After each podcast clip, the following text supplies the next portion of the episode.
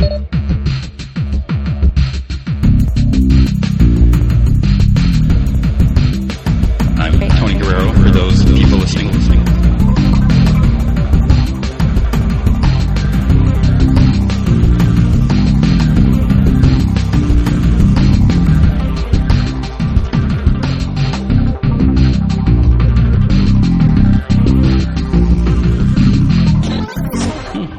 Hey everyone, welcome to the, I believe this is the sixth episode of the Invincibly Supermassive Comic Book Podcast of Stuff.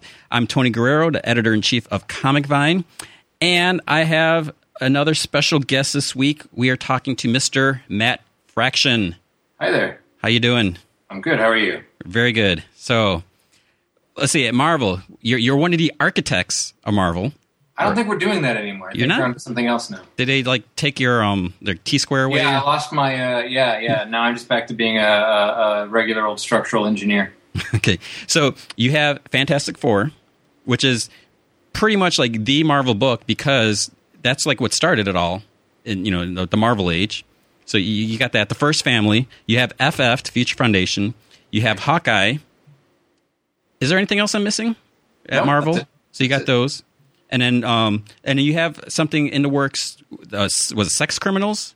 Something like Uh, that. sex criminals, yeah, So- from Image, and then uh, uh, Satellite Sam also from Image. So you're Uh, so and, basically uh, and there's even more stuff that I've just not talked about. you're an extremely busy guy. Yeah, So how, how do you do it all? I like what I do. That helps, you know. With the old, uh, the old uh, chestnut. If uh, you, you love your job, you'll never work a day in your life. It's true. Um, I mean, that's that's sort of the short version, anyway. But I mean, you, you also have a very cute daughter, family time. That that's And important. a son. I have a five-year-old and two-year-old. Yeah, that's right. and a marriage, and uh, Yeah. So you're able to juggle it all. So that's um, I guess, yeah. all right, So let's let's talk Fantastic Four. Okay. So um, the first two issues are out. Um, Because and future. yeah. So wh- who came up with the idea? Is like we're gonna go like out of time. You know, take them basically, essentially, like off out of continuity in, in a sense, Sure. because you don't have to worry. Like Ultron War and coming up. My, I mean, it was my idea. I mean, it's, that was that was my pitch. You know, um, it wasn't my uh, intention to like. And in fact, we, we found a way. We're, we're actually machining them back in for the Age of Ultron stuff. Um, and I've written that. I wrote that this week. Uh, the Age of Ultron issue is is, is done. So, um, um, so it's not necessarily a hermetically sealed cave. I didn't intend to take them off the board um, and keep them all to myself. Uh, this was just sort of the story that I that I wanted to tell. Uh, um, and that's just sort of an unfortunate side effect, I suppose. now, when when you came, but there's an Age of Ultron issue I wrote, so you know it's not um it's not absolute by any stretch of the imagination. Okay. And and what what can we look forward to in like while they're off on their adventure trying to figure out what's going on? Um, well, to me, uh, the, the, the Fantastic Four, you know, when people speak of like, well, I want to do what Stan and Jack did, like like what Stan and Jack did was you know make the Marvel Universe whole cloth in like 102 issues or whatever. Um, so uh, uh, that's kind of w- w- was my goal was like I just want to build new stuff. You know, I don't want to riff on anything or uh, if gonna do Fantastic Four, I want, I to just go and go and go and kind of have that um, crazy, almost manic sense of invention um, that those early that, that, that really that whole run has. Um, where just just idea piles up after idea on top of idea and just kind of bam, bam, bam. Um, um, 'cause I think that that's the thing you discover very quickly in writing this book, at least that I have discovered very quickly in writing this book, is is the minute you get these people together, you understand why they are the cornerstones of the Marvel universe, why they are the Euphrates of, of the Marvel Empire. Um, so so you can do this kind of thing. You can build universes on their on their backs. So um, um, that's what I'd like to do. I'd like to go see and do almost entirely all new stuff.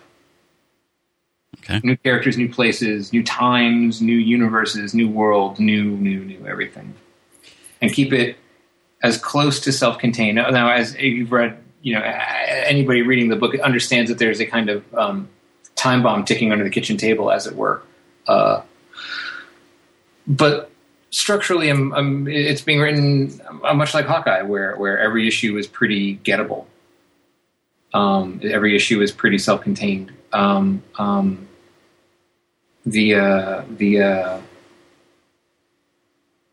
first two issues of Fantastic Four and the first two issues of FF tie together kind of by necessity because there's a lot of characters and a lot of things that have to get set up. But afterwards, they both go off on their own uh, independent uh, wavelengths. So, in, in a sense, people don't have to read both, but they'd be stupid if they didn't. I would never use those words. You'll get a fuller picture if you read them both, but no, you certainly won't be punished uh, uh, for not having the interest or the budget uh, or the time to, to, to, to, want to read them both. Now, um, can we assume that stories, except for the beginning and then the end? Can we assume that uh, Fantastic Four's adventure will take a year of their time because of what it was like the, the first sec- or second page or whatever? You know, Franklin's vision, where it's like a year from now or something like that. Yeah, that's weird, right? and, and why is Ben human in that drawing? I mean, I, I would assume. Why does he look like the thing? Why does he look like Ben Grimm? Hmm, I, I would assume it goes along with with what, what what Hickman did about the you know he turns human. I forget. Was it like a, a week, once a year? Yeah. Yeah. So now, um, but uh, but here's the thing: if you've never read uh, Fantastic Four before, that would punish you for mm-hmm. that. That would punish you for not having read Hickman's run. So it's not that. Okay. Somehow Ben's a human in a year. That's weird. Interesting. Now, because you and and um and do you call him Jonathan? Do you call him John? Who Hickman? Yeah. I, I usually call him Hickman or yeah, usually Hickman or John, I guess. Did, did you guys talk at all, like before, like you know, passing the baton, or it's just like, hey, you know, that's cool what you're doing? Oh, of course. Oh, yeah, yeah. Oh, absolutely. A, a, a lot, a whole lot. And I was getting his. I mean, I, I think I read his scripts as soon as editorial did. Um, you know, so I, I yeah, absolutely. Um, um, we we talked an awful lot. Yeah, I mean, and, and it shows because you know, obviously, you know, I, I, was a huge fan of, of, you know both of his, you know, Fantastic Four and FF, and I love the way that because you know a, a, lot of fear that people had with Marvel now that you know everyone was thinking it's going to be a reboot, which clearly it's it's absolutely not. And yeah, and, and, it, and, it, didn't matter how many times people came out and said it's not a reboot. so still said it was a reboot. It was very weird. Yeah, so what's what's great is you know you you come in so a, after these you know big infamous run you know that that Hickman yeah yeah no doubt yeah absolutely and uh, you you the finest uh, Fantastic Four run of the modern era no doubt and and you absolutely 100 percent like acknowledge everything that has happened yet you you're clearly at the same time you you firmly put your your mark like this is going to be my book. And I, I I thought it was great how you did that. You you seamlessly bridged the gap you know acknowledge everything that happened and then making it clear that you're you are still doing your own thing. So yeah thank you. Thank you. So, um, but I think you have to. I mean not just because uh, presumably new people are going to be reading it but look I love John's run. Um, and the worst thing I could have done to that book uh, to the legacy of of his run. And look, I, have said this before. Forgive me for repeating myself, but there is going to come a point in time when people are going to look back on 2012 as as, as the year when both Hickman's Fantastic Four and uh, uh, Kieron's uh, Journey to Mystery were happening simultaneously, and all comics we're talking about were um, really terrible comics. Um, um, that aren't going to stand the test of time at all. Uh, uh, are two extraordinarily high watermark moments uh, uh, in in the the, the, the, the history of, of, of, the development of the mainstream and some of the best superhero comics ever written. Um, but, but, the worst thing I could do would be to do that, to be a bad cover band of that, you know, to, uh, to just dishonor that by, by, by riffing on it. I didn't want to be Sammy Hagar in, in Van Halen, you know? It wasn't that bad. Um, so, uh, yeah, it was um, um, how dare you? Uh, so, so yeah, so no, you had to, and, and, I wanted to do something different too. Like this, there wasn't, you know, John's book wasn't the book I wanted to do. I just come off of, you know, two of these books that had these excruciatingly long plans. You know, um, um, so yeah, I was ready to, to try all kinds of different things, and that was uh, primarily that was that was it. That was sort of the, the, only way to do it is to embrace this is not John's book anymore, um, and I'm not going to try to be John's book because um, I wouldn't write it as well. So, and I love John's book, but uh, but now I love John's Avengers. You know what I mean? Yeah, yeah. I mean, but, but I mean, I got to say, and I, I don't want to, you know, sound like I'm, I'm, you know, kissing up or anything like that. I mean, you've you've read my reviews, and, and I, I, love how. You, I haven't actually. Oh, okay.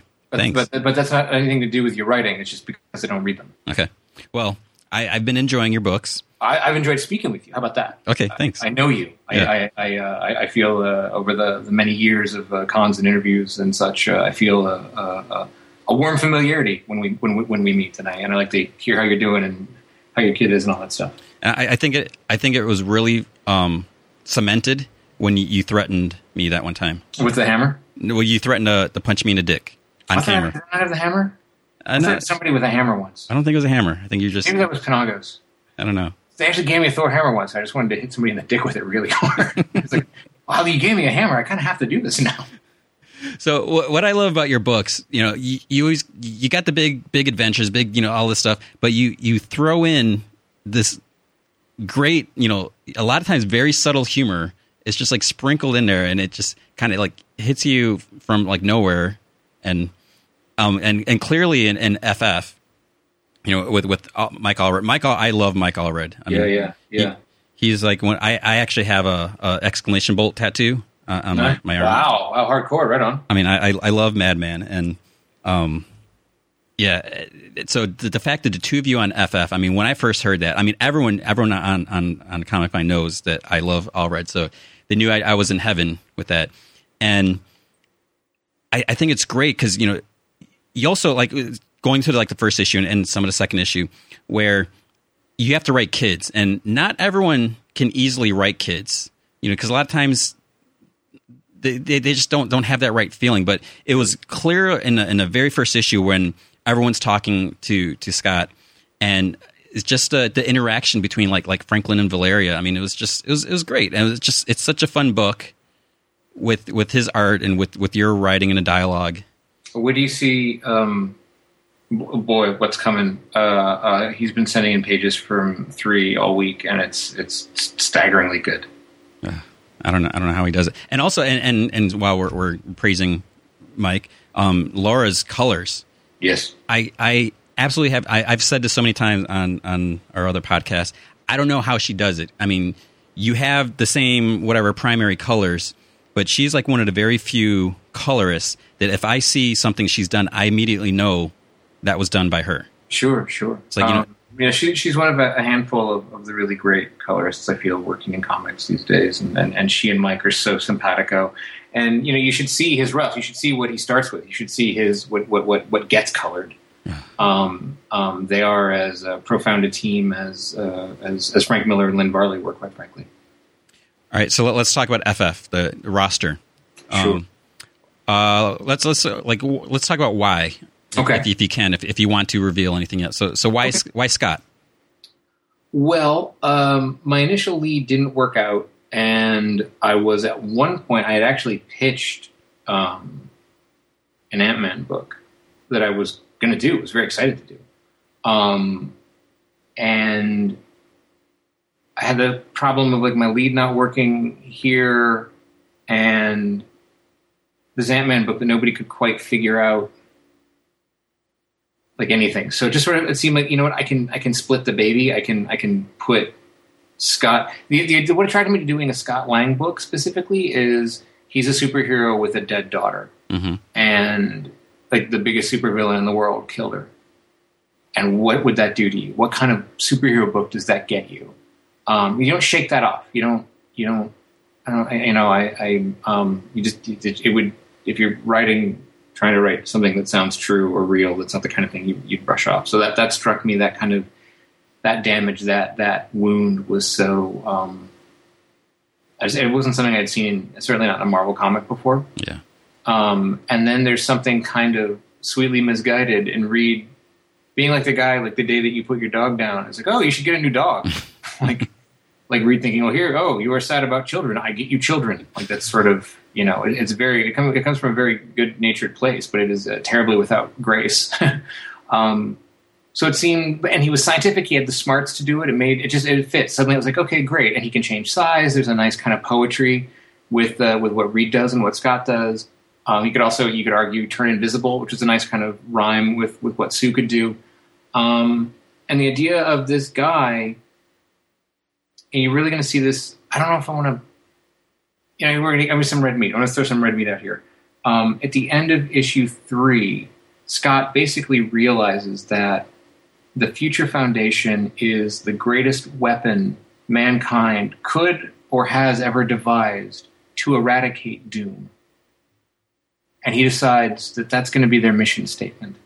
Mm. Um, so things take a very sharp turn, and Scott makes a very pressing argument to all parties that no one can really disagree with, um, which is we have the ability to do this. Why don't we do this? What good does Doom serve? And no one can come up with the answer. So, so ultimately, the long story, as as much as Reed's cellular decay and, and sickness is the story in um, Fantastic Four, uh, the FF versus Doom ends up being the uh, the, the super story in, in FF. So now, now are you going to still retain the the lighthearted you know element of it? Because I mean, the, reading the the the point one story where you know it, it, deals with you know his daughter and all that you know mm-hmm. going back about that. Right. So you know that's it's like you say it's not a light topic. So yeah so are you just going to balance the two? You know, it's, it's I, think, I, think, you have to. Yeah, I mean, I think I think the, the, the, danger is becoming like a like a parody book or a joke book. You know, I think especially with someone like Mike, there's there's things are going to have a certain kind of playfulness, but there's also something great about seeing Mike then have to have to play it serious. You know, yeah. Um, and that panel of, of him holding his girl and, and wailing mm-hmm. was great. Just like it was getting punched in the face. Mm-hmm. You know. Um, so so no, I want you know you want you want sweet and sour, you want chewy and crispy, you know the the, the salty and the sweet. You got to mix it all up. You got to keep it keep it. Uh, they have to play off of one another, and you know all that all the light is meaningless without darkness. Uh, you know there's there's no context without the without the the the you know there's there's no light without shadow. There's no shadow without light. You need them. You need them both. I feel. All right, Medusa. Well, um, Medusa is kind of a I mean, not to get too sappy, but but uh, like a love letter to my wife. You know, when I sit down and try and figure out like if you had to replace, you know, uh, a Sue, you would need somebody who was a, a wife and a mom and a friend and a daughter and a sister and a fighter and a you know uh, all of these things and i just started to kind of imagine you know somebody with a lot of hands you know it just sort of seemed like this kind of um, octopus-like uh, uh, thing, and who better than Medusa, a woman with you know uh, uh the ability to uh, have more than two hands. Um, and I liked that she's royalty because I think Sue is royalty. She's the first lady of the Marvel universe, so there's something appropriate. We kind of see that kind of clashing with Medusa the first couple of issues. Yeah. Like the, the, she has to get used to the fact that she can't just ring a bell and hand servants won't come and wait on her. And nothing was... like bow when she walks in her room. uh, that's, that's I mean that that that cracked me up, and um, I also want to mention in, in the first issue the um, Johnny and and Darla the, the scene when he, he he's like ask her someone about the thing. Yeah, I mean, that, that that cracked me up. I do that. I leave myself notes like stupid notes. You know, like go to the store. Like for what? When? when I read this, I don't remember. So that that is very much born of my own um, dumbnosity. Okay, She Hulk. Uh, I like the character. I, uh, uh, having just uh, uh, launched uh, one She-Hulk straight into the toilet with the Defenders, I was eager to to prove that I could I could I could make She-Hulk last. Um, she has a history of the Fantastic Four, and I thought there was something kind of weirdly chivalrous yet sexist in in Ben realizing Ben wanting to choose like somebody who he could never whoop, and it ultimately being Jen because he could never bring himself to hit a girl. Um, um, it sort of was a fun line. It felt very Ben to say, whether or not it, it, it's true. Um, so, so yeah, and, and, it felt like an old familiar face. And uh, who doesn't like uh, giant green, uh, giant green ladies? and then Miss Thing. Now, is it Miss Thing or Ms? Is Miss Thing? Yeah, it just it kind of yeah, Miss Thing. Um, you know, that was when we are trying to talk about Johnny. Like Bendis turned to me as I was kind of doing my my skeletal pitch, and this is before we even you know selected plate replacements. Uh, Bendis just turned and said like Johnny should just space it, and it should be whoever he slept with the night before. Um, and then the idea of it being like Katy Perry, um, um, who would be a superstar everywhere in the world except inside the Baxter Building where she is 101. You know. Mm-hmm. Was a chance to do that. And and Brevoort was like, oh, I didn't see a little pink head coming up from the thing costume, and like you know the, the little thing suit that uh, uh, Pollard did. uh, from the, the, the FF one hundred something. I don't remember. Um, but there's a thing where Ben like lost his powers, so they made him this suit uh, while he was human. Ben. Mhm. It's a deep FF nerd continuity stuff. Yeah. Um, anywho, uh, uh, uh, but that image of this kind of pink-haired girl peeking up over the, you know, it was just like, oh, that's great. That's great. That's exactly. She's the ground floor. She's the human. She's the regular person. She's the one who hasn't been a superhero her whole life, who gets to kind of learn what this crazy world is. Um, and it makes sense. Is she, you know, I've, I've kind of it makes you take this person it's very easy to kind of dismiss as a superficial, um, um, you know, uh, vapid uh, celebutante, and you, you find out there's a there's a real good and beating human heart under it all. Now going back to Medusa for a sec, are, are we going to see it Inhumans at all? A little bit. Okay.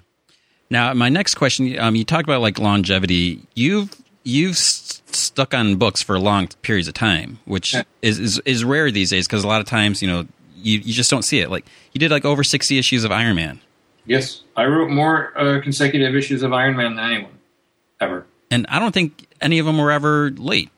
No, we were never late, and it was the same team since the fourth page of issue one, That's that's like did you, even even down to the lettering. did you guys like get an award or anything for that? Uh, no, I don't think anybody at Marvel knows. Jeez, that's that's crazy. You did like over thirty issues of X Men, Uncanny X Men. Yeah, yeah. Now I'm getting those uh, Ultimate collections. Now they're going to put out like big trades collecting all my X stuff, which is pretty cool. Nice. So, um, plans to s- stick on on these books for for a while.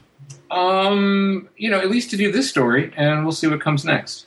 Uh, uh, it's it's uh, uh, it's different um, than the world than the, the the world I started to work in.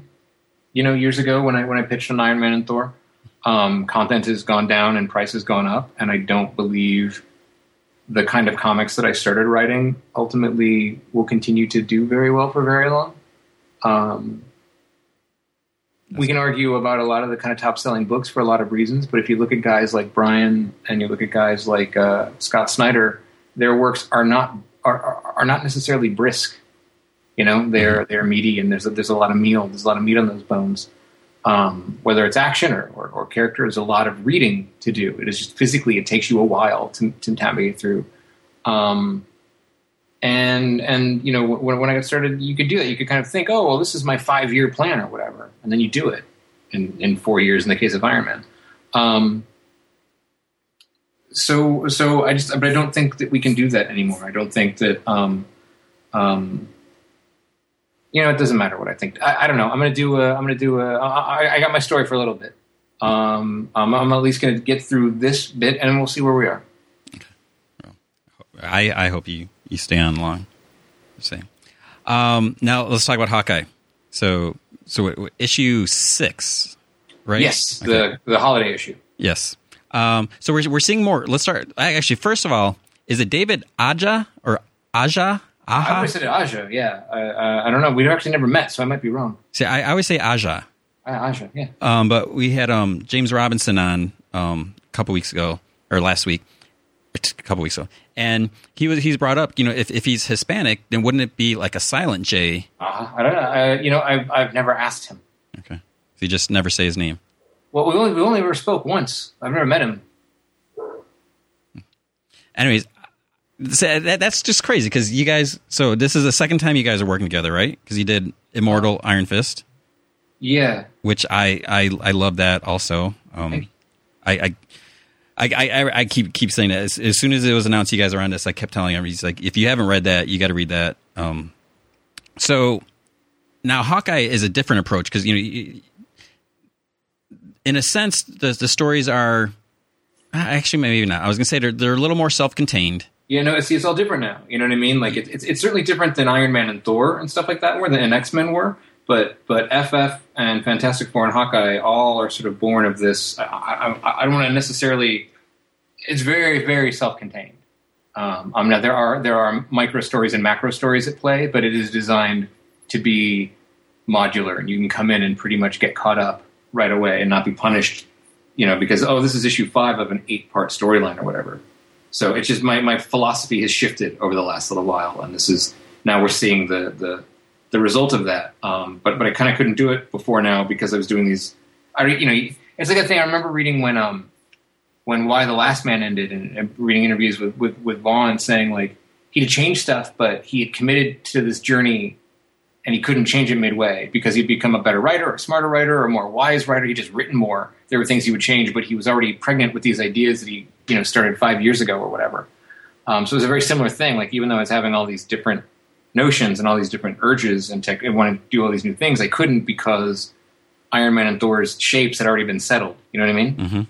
So anyway, um, I, I interrupted you. No, no, that's fine. I mean, um, so it's that the you know there, there's a lot of like purple on you know purple and the, the covers that you know Yeah, the first the first volume are, are purple, and then it goes red. I six, they'll be red. yeah and then I cause I've seen because Marvel has released previews I think for like it was it was, it was odd because they did it out of or I think they released like six and then five and then seven I think seven was out What do you mean in terms of covers? Those Or? pre previews for that, and and then you know, so that, that I I try not to look at the solicits, even though my job kind of requires it. You know, I'm aware of what's coming up, but I'm also a comic fan, and you know, I don't want to get Yeah, spoiled. yeah. I like to be able to read a comic and say, oh, this is what the story is about.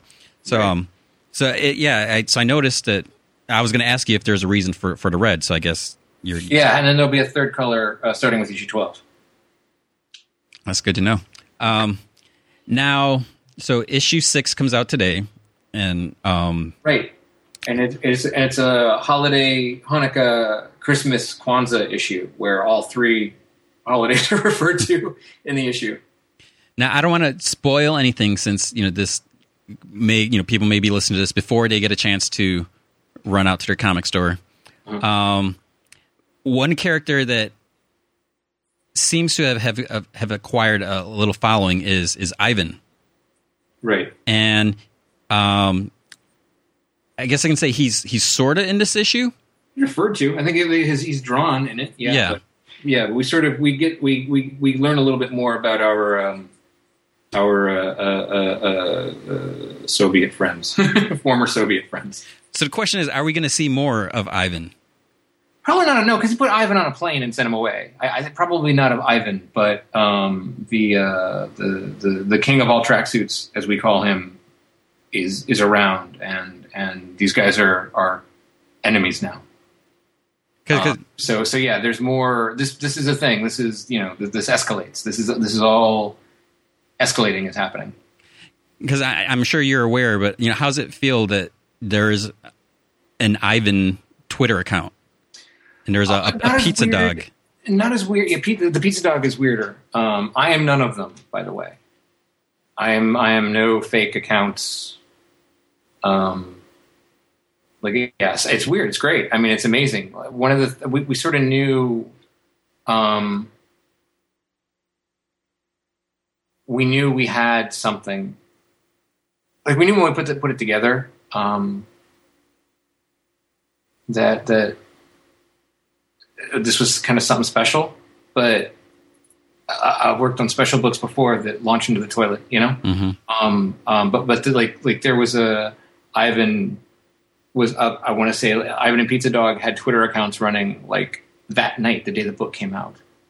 Um, so we sort of knew very quickly, like, oh, this is going to be one of those things, you know. hmm Um, this is this is going to be one of those, and and now it's it's crazy. I mean, whether it's the Hawkeye Initiative or all the kind of stuff on Tumblr, it's it's um, a really really vocal, really really passionate fan base. Like every issue is sold out and keeps selling out and keeps getting reprinted and reprinted. So I think we're on like a fourth printing now of one. It's crazy. It's great. Yeah. Uh, I mean, Uh, but uh, more proof that retailers aren't ordering enough. So, so tell your comic shop that you want it, or you won't find it. yeah. Now I, I haven't seen the the. Re, are they doing anything different for the reprints? Yeah, yeah. David uh, kind of tweaks the covers each time, I, th- I think I remember one for like issue two. Like different color fills and stuff like that. Yeah. It's still purple, but like there's more purple or different purple. And Kate's going to be sticking around. Track to the color purple. I'm sorry, what? Kate's going to be sticking around because we're, we're seeing more and more of their. Oh, no, their she's dead. She dies in issue eight. okay. I'm sorry, spoilers. um, yeah, no, uh, uh, Kate's around, um, and I'm, I'm working with Kieron Gillen uh, uh, and, and sort of am aware of, of stuff that's coming up for her and uh, Young Avengers, and we are working together on that score. And uh, uh, yeah, there, there's a, a, a Kate fans are going to be very happy for a good long time. And you know, a lot of people have been been wondering, suspect, you know, are you going to? Because how old is Kate? No, they're not going to sleep together. Because a lot of he says, "I don't want to sleep with you." That was your question, wasn't it? But that, I mean, not my personal question, but a lot of people ask that. Point blank, I don't want to sleep with you. The subtext there was, "I don't want to sleep with you." Weirdos on the internet, stop it. She's a child. See, is she underage? You, you, I mean, he wouldn't. I mean, she's of age, but no, they're no, no, it's not going to happen. Okay, I mean, well, it, it, it's not going to happen. It's, it's because Hawkeye. He, Hawkeye gets around. I mean, he's got a reputation. That's the whole thing. He doesn't want to get around with her. That's the thing. That's the thing. Well, that no, and I, I think it's it's a it's great that you know it's it's like this mentor role. Yeah, but, my, my my my like psychic template for this was Steed and Peel. Okay, you know the the British yeah, yeah. Um, um, which they had a a they could playfully they do flirty banter, and you never felt like, oh my god, that, he's forty years older than her. You know, it was never no, no, they're not gonna. I'm, I'm uh, no, sorry. I mean, she had to get the credit card and issue. Well, that was a joke. Is who wants to? Yeah, that was the gag. Like she has to reach out. Ooh, and nobody was happy with that. He wasn't. Nobody enjoyed that. I think. Okay, I think where it uh, all goes back to is when they had that conversation. It was on. I'm sorry. What? Because when they had the conversation about this, it was over the phone, right? Huh? And I, I think the, where the, the questioning comes in is after he says that, then she like calls him an idiot or something like that.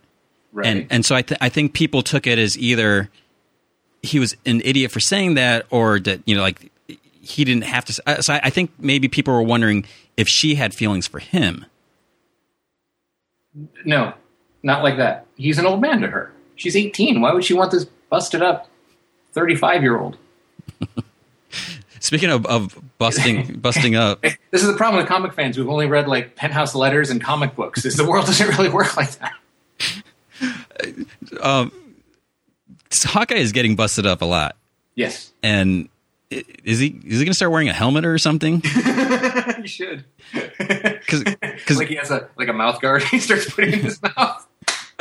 we should do that. Give him like a purple mouth guard. That'd be hilarious. I mean, because uh, that that's the great thing. Like issue one, you know, again, he he gets beat up and everything, and you know, you don't see that often. You know, you you see the heroes get you know scratch, costumes torn, you know, a little bit of blood. Next issue, they're fine, but right, they're they're but they're superheroes, so it's always a different kind of, you know.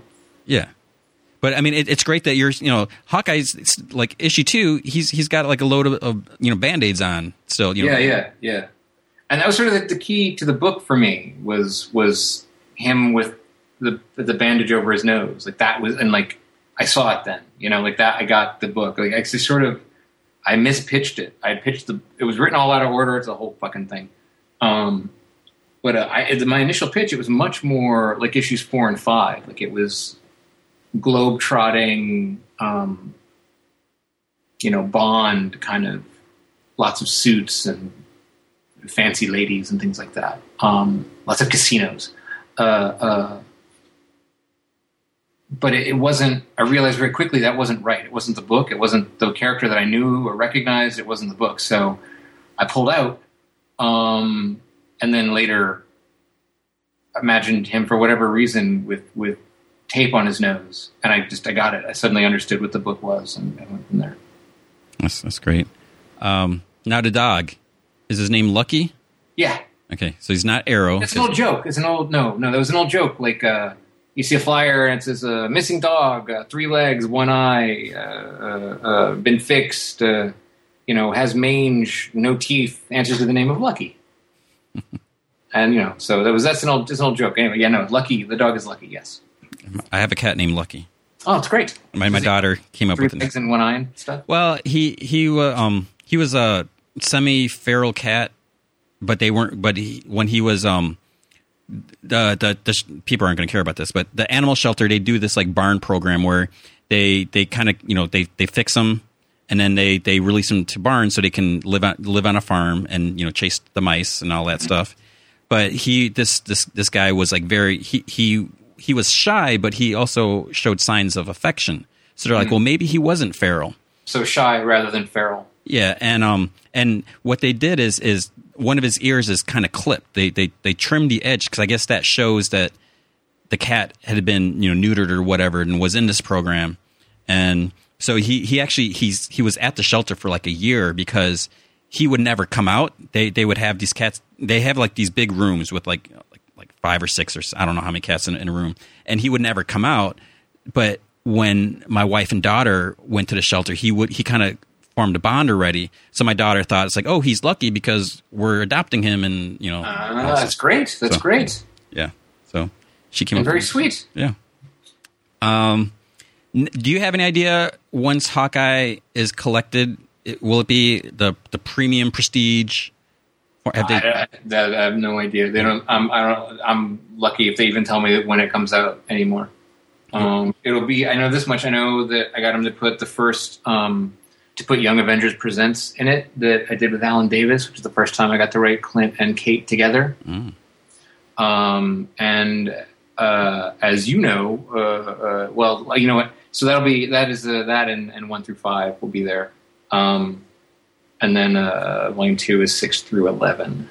Well, I hope they do hardcover. I'm I'm a sucker for the hardcovers. Yeah, I have no I have no idea. I hope so too. I think it'd be nice. Uh, so let's talk about sex criminals. Okay. What's what's what's what's the premise?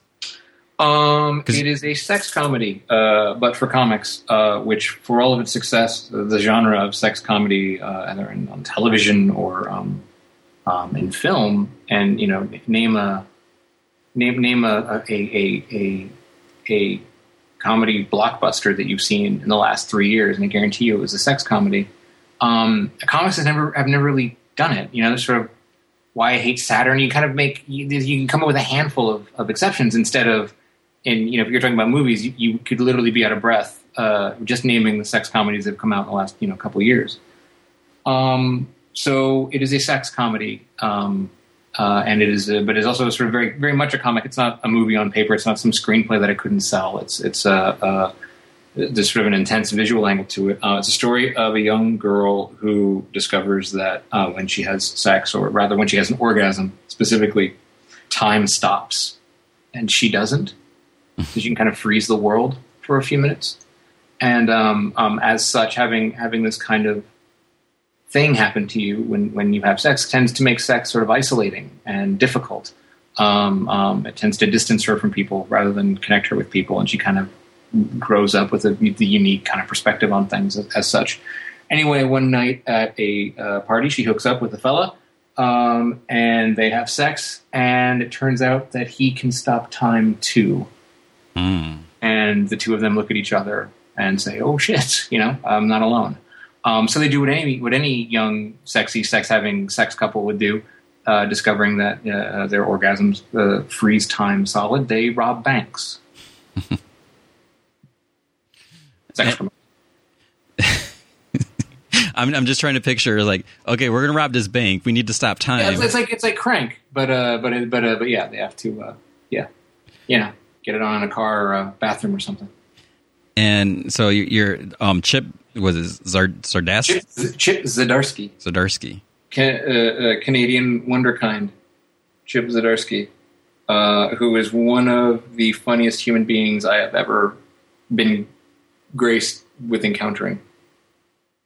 Um, he's great. He's hilarious, and the issue looks great. And it, and it, it, it just it feels like a like a crazy you know, um, it feels like an old Mad comic. You know, it's full of like little jokes, and every panel is packed with kind of funny stuff, and, and it's a sort of, you know, story about a, a you know, uh, uh, uh, you know, obviously about love and sex and what it means to meet somebody, you know, who's like you. So, so this probably isn't an all age book. Absolutely not. When's this? Not, no, it's not like um. No, you know, it's it's not a a particularly explicit book, but you know, the themes. It, it, it deals with uh, with adult themes. And when is that coming out? Uh, spring, summer. Okay. And then you also have uh, Satellite Sam with Howard Chaykin. Yeah, uh, Howard Chaykin. Yeah, yeah. Also Spring Summer, also Image, um, and in a much different vein, although still having a, a kind of a, a, serious vein of uh, sex running through it. Um, it's about a a murder uh, uh, that befalls the host of a children's serial in the um, golden age of television, and uh, and how the investigation of his death kind of opens reveals this whole hidden world. Um, it's sort of about the the birth of of television as a industry, you know, uh, the birth of television networks and, and modern television, and and uh, uh, the, the, the story of the people who made it, um, um, and and and the story about uh, you know how uh, how people used to have sex in the fifties. but it's um I'm a, I'm a huge Howard Chaykin fan, so this is sort of like my dream project. I'm, I'm, kind of writing the book I always wanted to see Howard Chaykin draw, and uh, and yeah, it's it's a kind of a a, a, a crime drama. Okay. Um, I don't know if I should ask. What about Casanova? Uh, as soon as I know, I will I will bore the shit out of everybody telling them. I don't I don't have, I have no news at this point. Um, so you, I'm working on it, but you know. Okay, well then we'll just we'll wait. Um, now you mentioned Age of Ultron. I don't know how much you're allowed or want to talk about now. Um, but the idea was, I mean, I, th- I think I heard somewhere, I don't know if it was official or rumor or whatever, that it was pushed back to accommodate Avengers versus X Men. I'm not qualified to talk about. Okay, that. so um, I just, I just, I don't. Um, I, yeah, yeah. I ask Brian or Tom. Now, you you mentioned that you're involved with that. Well, I mean, I wrote a Fantastic Four tie-in issue. Okay. Actually, I, you know, I'm, I'm not going to ask you anything more about it because, I like I said, I, I don't know what you can. And yeah, I, not much, I suspect. So we just have to wait till till March. Everything's going to be in March, spring. Okay, I have no idea. Uh, wait, um, three, uh, yeah, March. I think that sounds about right. I think it was like March, March and April. I think I think we're March, April. Yeah, I think that that's when the F four issue comes out. I do have to say that I thought it was brilliant the, the teaser that they came up with, where they used binary code Oh yeah, yeah. And I was very proud that I was able to crack the code right away. Wow, nice. Be, being a because I was a, a, high school math teacher, and when I saw the numbers, I was like, it's got to be binary. Oh, right so, on. So I was able to. I'm impressed it was in real code. That's great. Yeah. So they um and I'll I'll, I'll reveal it here. Um, I just Google searched like binary code. Oh, and oh, sure, sure. There's like you know you know how they have like the Google Translate thing. There's yeah. There's yeah. a website. It's like you just type in the number and it gives you the letter. Oh, nice. So each each string of number was one letter, so I was able to get Age of. And what was the message? It was just Age of Ultron because you know you you had the teaser was just here here's a string of numbers you know and it was like sectioned off and it just said March 2013 so it's like we had no idea but then it's like ah finally since you know we saw it in the the point one issue. Gotcha, gotcha, gotcha. Um, I'm going to do take some if if you don't mind ans- answering some questions. These are now what I used to do is I had a um a like a video series where people from our community would ask me questions because uh-huh. you know uh-huh. par- partly they think I, I know more than I know or you know just since all I do is read comics, but and a lot of it is, is they ask my opinion on, on things like that.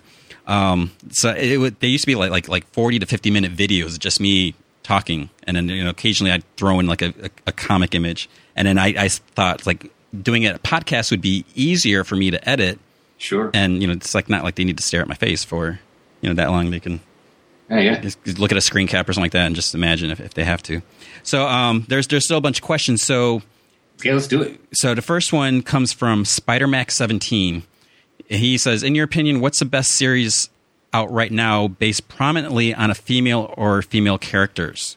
So what what do you think about that? I don't know how much uh, time you have to read since you're writing. You know, um, um, there uh, in terms of kind of uh, uh, classics. You know, annually, uh, uh, the Hernandez brothers still produce Love and Rockets, um, which has been the answer for 30 years. Um, it, it, remains a, a, profound and moving piece of work.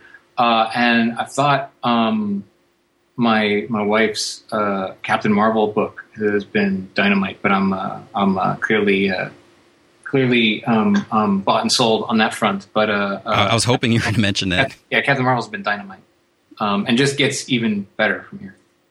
It, it's great. Um, it, it it seems like Marvel has been making more of an effort and to to put more females in a spotlight because from from from my angle where you know people would always would, would comment on that that you know and the reality is, you know, it, it's a male driven society, whatever. You know, there's more male readers. Now, I'm not saying there's no female readers. No, no, no. Yeah, it's it's uh, the the comic book, the superhero mainstream direct market uh, has a preponderance of male readership who want to read male comics, and I know that that's true because Marvel is a publicly held company, meaning it needs to make money. It needs to make a lot of money, and if they, you know, the more these books sell, the more they're going to make. The end.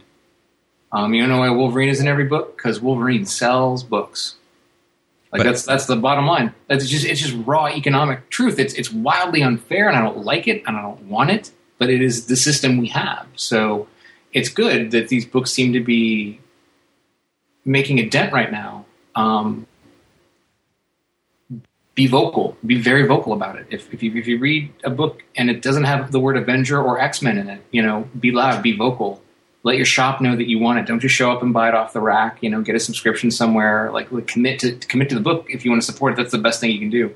Um, and these books too, either you know, female-driven books that you love, uh, can go away so very easily when someone gets a whiff that, that maybe the winds of uh, of um, Samo we're blowing again. Um, and that's the sad truth of it all. And DC's a publicly held company too, and you know they, they put out all that Nelson research and Nielsen research, and as far as they're concerned, uh, uh, girls don't read their comics. You know, Yeah, because like like X twenty three when Marjorie Liu was was writing it, I know, it's, right? it's like we love that, and then it just Yes, uh, I'm I'm it's it's been a while now, but I- I'm still bummed that that's that series is gone. yeah, yeah, no kidding, no kidding. But I mean, so now but yeah, but it is all economics. It is all down to economics, and as long as um, these books make money, they're going to keep supporting them and pushing them and making them. So, and So- and uh, uh, I love Cullen Bunn's work, and I can't wait to see uh, Fearless Defenders. yeah, so it's, there there's that. You know, it's gonna be a all female cast there. We also have um Red She Hulk, who Yep. you know, so so it's it's great that we're we're seeing that, and and hopefully you know male and female people will be buying them and, and supporting them. So it's not just a bunch of guys, you know, in the comics. Yeah, I mean, uh, shit, I don't think it, you know uh, money has no gender, but as long as they're moving, you know. Uh, okay, the next question is from the incredible Mr. E13. He says, Have you ever read the Joker Mask crossover? No, If, I don't think I did either. Because I remember when, when the mask was was a thing, like right around the time the movie came out, Jim Carrey. I was working retail when it came out. I remember racking it. I remember putting it on the shelf, but uh, I, don't, I don't. I didn't read it. Yeah, I, I, I, I remember when it came out. Yeah, I, I can't comment on that. So, um, Super Jedi 17, Nightwing versus Daredevil. Who wins? Daredevil. Because he's Marvel? Yeah. Oh. Or for DC, it's in it. Uh, Although the best was at uh, Emerald City this past year. Uh, uh, I was walking to a panel or something, and there I walked through a bunch of cosplayers, and uh, there was a there was a Nightwing uh, there, and somebody shouted out, "Dick Grayson!" They said it really fast, "Dick Grayson!" It sounded like he was saying "Dick Racing." I just I couldn't stop shouting "Dick Racing" all weekend. I gotta say, I, I'm I'm loving um End of Days, the Daredevil. Yeah, Oh my gosh, that's it's yeah, yeah. yeah wait till you see what's coming too. Ooh, Uh-huh. boy, and and I mean Daredevil. I, I don't think people realize it. I mean, now with with Mark Waid, you know, it, it seems like the the series is getting a lot of attention, but it's like there's been, yeah, no, it swept the Eisners. It's getting a lot of attention. but it's like there's been. I mean, this, the entire previous run. I mean, how many issues was it? Like a hundred and something issues. I, I think like No, it was Andy Diggle before. What do you, what do you, what do you mean? I'm, I'm confused. What are we talking about? the, the Daredevil series. Like how, how many issues was the the previous Daredevil volume? gosh, I don't remember, but it was what Brian and then Ed and then Andy, right? Um, I'm not sure. I don't remember how many they were all in before the the relaunch. But it's, it's it's like there's been so many great runs, Yeah, and I I just I don't I don't know if people realize that, which is I told I told Brian this the other day. Like like I think as good as End of Days is that that it is coming out now that um, Mark's kind of swashbuckling Daredevil is happening, just serves to magnify the strengths of both books all the more. Yeah. That if it had come out like in the middle of Ed stuff or Andy stuff, which was very heavy and very kind of you know Frank Miller gothic kind of all this these, these all this weight and all this darkness kind of stuff happening. I think it would have been easy for End of Days to not have such a strong piece of work. Brian does such good work with that character. I think now that you have the kind of the other side of the Daredevil coin shining so brightly right now, it makes End of Days really pop nicely. Just couldn't I couldn't be more happy every time I get I get to read a new issue of that stuff. Yeah. Uh, okay, the second question from Super Jedi Seventeen. I love the original Star Wars trilogy, but haven't read any comics. What would be a good series to try out and trade? Have you read any Star Wars comics? I, I you know, just the um, I loved the kind of the early stuff from way back when, with like Al, you know, um, um, or like the old like Al Williamson issues. Um, but no, I've not read any Star Wars comics probably since like 85, 86, something like that. Whenever Marvel stopped publishing them. Yeah. Um, uh, although I can't wait to see what Brian. I think Brian Wood is such an inspired choice. Uh, yeah. Can't wait to see what Brian does with it. Yeah. Um, there there was a series, uh, Legacy, Star Wars Legacy, um, which I, I, think ran about like 40 issues, and it was set like 125 years or so after like Jedi, and it was like with um Luke's great grandkid or something like that, or great great grandkid, and he he was a former Padawan who became like a, a smuggler, so he's kind of like a mix. Oh, sure. So that that's good. See. This, for me, um, some of the current Star Wars comics are they're kind of hit and miss. So it's it's just it depends on, on what you get. But I'm totally looking forward to Brian Wood when I, I, I yeah. Um, let's see, GLCL twenty eight fourteen. Um, and see, the weird thing is, this is this person's first post. Like nailed. Oh, right, nailed it. Got the name, first post, right on. Yeah, and and this question is from a month ago because that, that's how backed up I am on, on the questions. So they only asked one question, and maybe they're like, you never answer my question, so I'm going to wait until you answer to post, do a second post. So he says, um, first time asker, long time viewer. Um, do you think it's possible?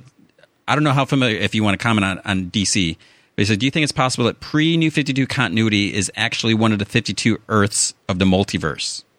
If you look at past events, if a story was popular enough, like Kingdom Come, Dark Knight Returns, they kept it around as one of the many Earths that came back during the Infinite Crisis. Yeah, you know, it seems to me that like their uh, operating procedure seems to be to just kind of keep reshuffling that deck. You know, mm-hmm. either there is or there isn't, or there, you know what I mean. It kind of keeps coming and going and coming and going. So sure, why, why not? There's 52 of them, right? Like, well, they they they kind of have them all mapped out.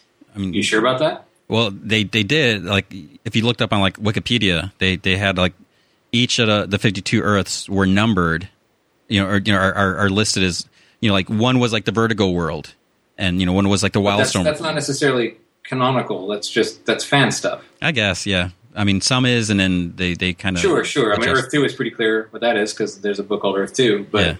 but now here's a question: Does pre New Fifty Two Earth Two continuity still happen on Earth Two? I no, it doesn't. Um, yeah, it, it can't. I mean, well, I, I, I, think the answer is no. I mean, it's so then they had a they had a. Uh, uh, a, a, flashpoint on Earth Two as well that rebooted all their continuity, or did Earth Two not have a big event? Just one day things are one way on Earth Two, and then they wake up and everything's different. Well, I mean, the weird thing is, Crisis on Infinite Earths did away with all the Earths, and then there is only the one, I think, and then they all of the the Earths came back. So it's just right. it's like make up your mind. yeah, like I said, I, am sure whatever the answer is, it will be different in a year. yeah.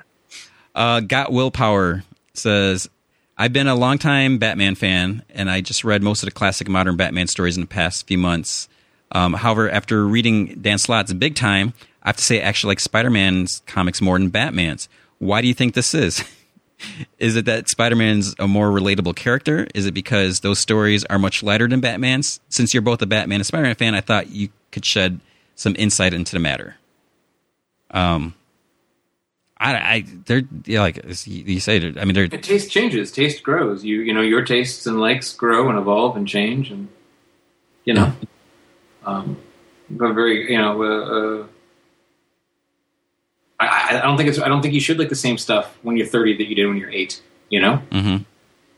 And and it also depends on you know who who's working on you know because he he mentions uh, like you know Scott Snyder and Dan Slott's you know their work, but you know, if you look at some of the other Batman titles that are currently put out, you know, they're not the same, and Right. so, so I think it depends on, on on what you get.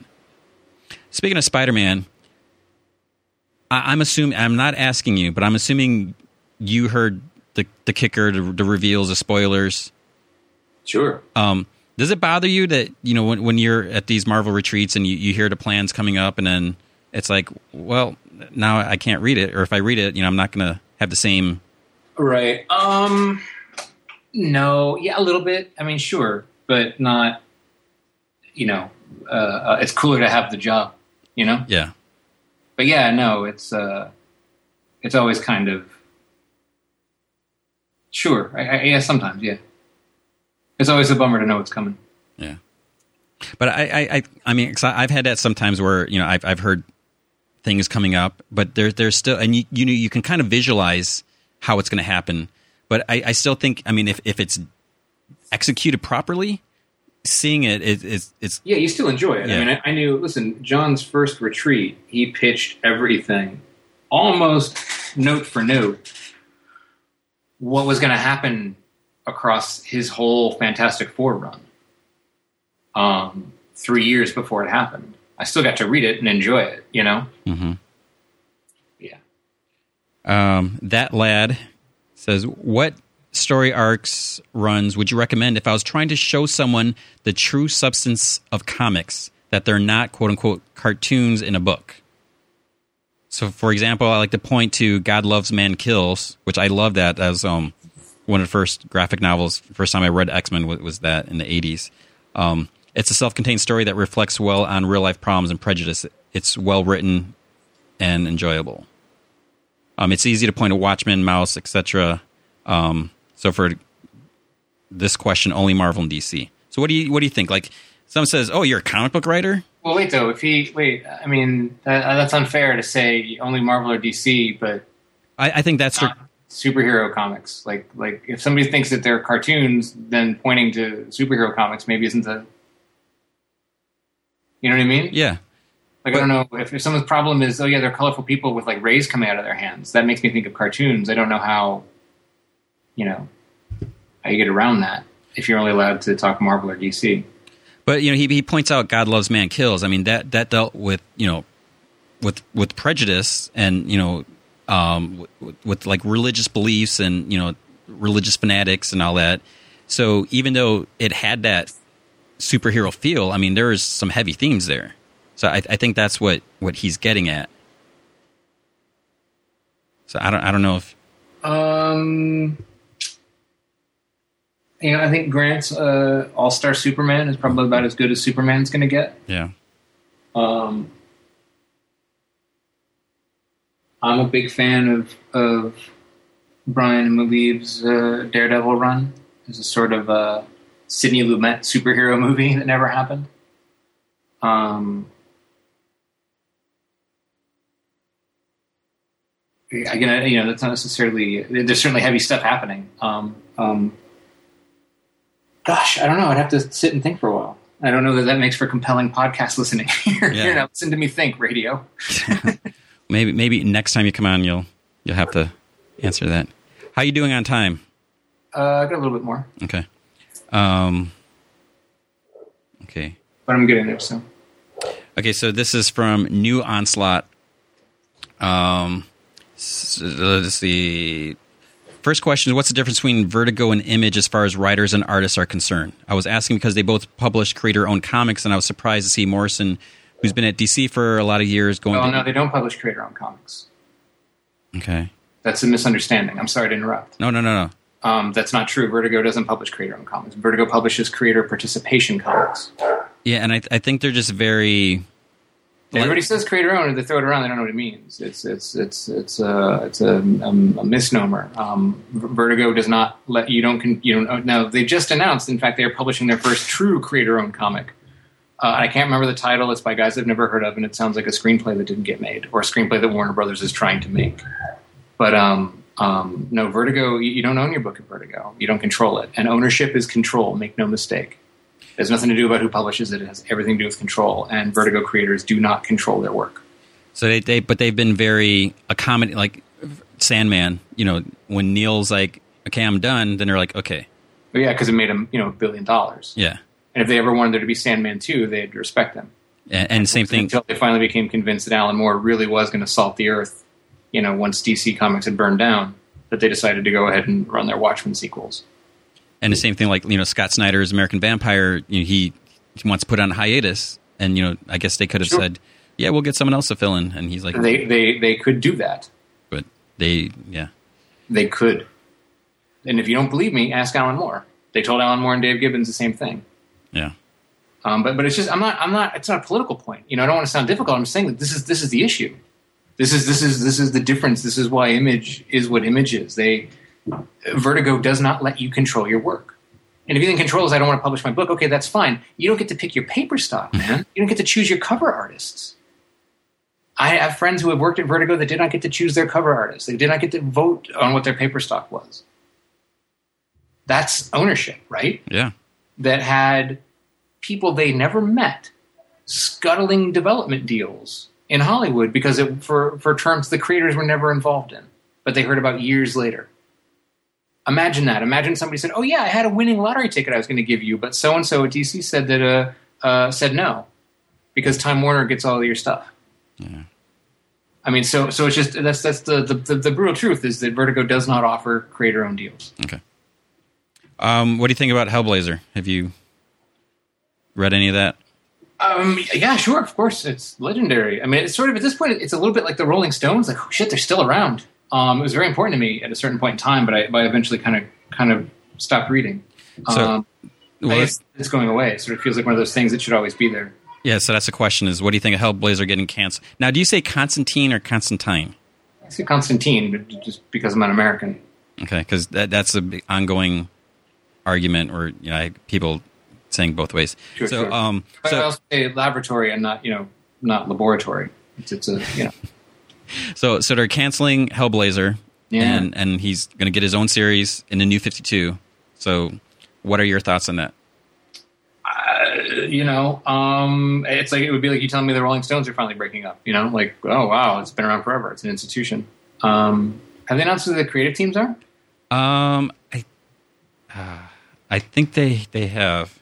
I'd have to. You know, um, um, I mean, look, a new book is a new book, and and me and everyone I know have new number ones out right now. So um, I hate to judge books by their cover, and I would love to see what anybody does. It's a great character. It is very fertile. There's a reason why the book lasted 300 issues. You know, um, it could easily last 300 more. It could last 3,000 more. So I, I can't wait to see what anybody does with it. But, but the, the main thing is, I mean, there are two different versions of the characters. I mean, the Vertigo version versus New Fifty Two. I mean, it's Well, I know there's the, the, the what the Justice League Dark or whatever it's called, Mhm.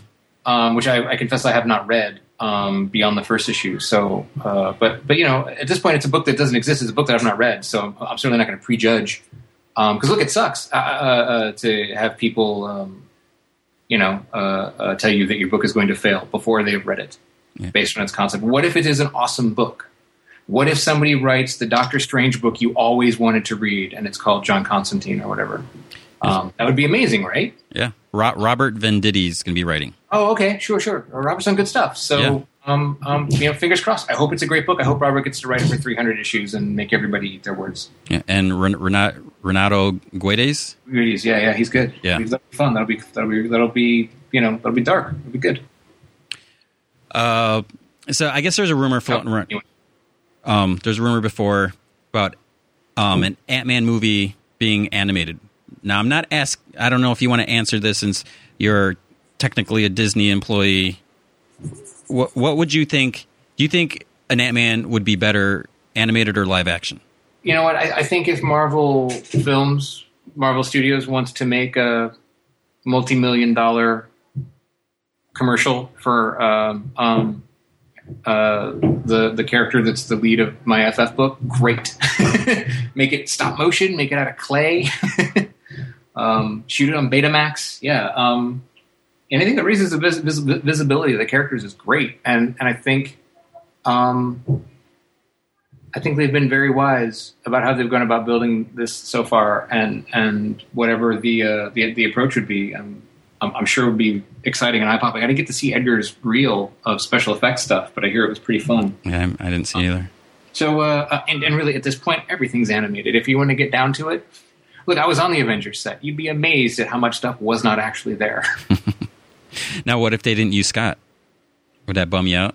um, I would just explain to people uh, that, uh, yeah, it would bum me out because I don't particularly like the other characters Go, oh, as much as I like Scott. Um, again, I, I know your your time is almost up. Um, c- costume designs for FF. Yes. Who came up with that? Like the like the color scheme and everything. Uh, I know we tweaked the colors very slightly, but I believe uh, the costumes were Marko Djurdjevic during John's run. Oh wait, Fantastic! Oh, you mean the FF or the F- F- FF Future Oh, Foundation. that was Mike. All Mike. okay, so like the, the colors, like the blue and the red, and Mike. I think I had. Oh, you know what? I had a note on She-Hulk's sleeves and her collar line, her neckline. I had a note about her neckline. Okay, here's one from Rodiggle. Um, so he's from Ireland. I love listening to podcasts while walking my dog every week. His name is Ned. Hi, Ned. I, th- I thought your discussion on potential Star Wars Marvel crossover was interesting. So I think um, we talked about this when um, sure. Dennis Clara was on. We, we that's when that announcement was on. He said I immediately thought of a Beast Chewbacca book would be amusing. Um, um, I and again, I'm not asking you as a Marvel employee, but I just I don't see if if Marvel eventually gets the Star Wars comics, you know, line from D, from Dark Horse, I don't see a crossover ever happening. I just I don't think you could do it. I don't think it would.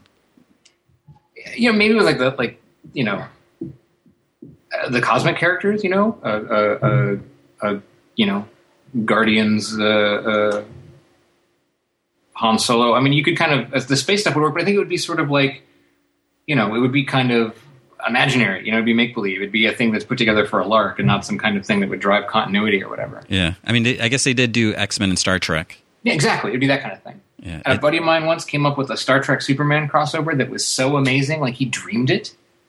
And he woke up and it was like the greatest Star Trek movie and the greatest Superman movie you've ever seen in the same movie. It was the coolest thing in the universe. It was great. It was like you should write that up and sell that to, to make DC make that happen because it's the coolest idea ever. and and they did do um, Star Trek and Doctor Who. Right, right. Um, But yeah, I mean, I think it should be one of those kind of, hey, this is fun. Let's see what happens when you know Han Solo and Wolverine get put in a room together or whatever. But there's no, yeah, I'm sort of with you. It's it's uh, it just doesn't, you know, um, not everything is chocolate and peanut butter. You know, sometimes it's it's it's uh, you know, peanut butter and capers. maybe just get Skottie Young to draw it, and then Sure, that way go. people can't They're see it. babies. Yeah, it's not accurate. Um, so the question is, um, well, maybe you can. It says, my question is whether or not we'll see a crossover to Fantastic Four and X Men. Not that Mark Millar is overseeing. Oh, this is a movie, not overseeing things at Fox in that department. How do you think it would be handled? Um, I have a feeling based on them declaring that um, Mark Millar is, you know, once is going to be their Joss Whedon, that they are going to be following the Marvel Studios playbook to the letter. So I would expect that to happen very soon. now, what what are your thoughts on on? Um, I don't know if you want to comment on Days of Future Past. How Uh, you know what? I like my problem. I actually liked the first half of the last X Men movie. It was the first of any of the X Men movies I'd actually liked, and that they're now kind of going back and doing this other thing. It, it, it's not. I was much more interested in. I'd watch Michael Fassbender killing Nazis as Magneto for hours. Mhm. Um, but uh, but yeah, no, it doesn't particularly excite me. I'm, I'm, and uh, uh, uh, but again, it is judging a book by its cover. Let's see what happens. I think um, they should do a as, as Hugh Jackman gets older, they should do a Old Man Logan movie and, and get blind Hawkeye. Um, Kristofferson to play Blind Hawkeye. Sure. okay, um, how's your time? uh, we should we should just do maybe two more. Okay, this is from Curspace T. He he always asks a bunch of questions, so we're not going to get through them all. Um, he says, which Marvel hero would most likely choose to stay in the DC universe if given the chance, and which DC hero would, would most likely choose to stay in a Marvel universe given a chance?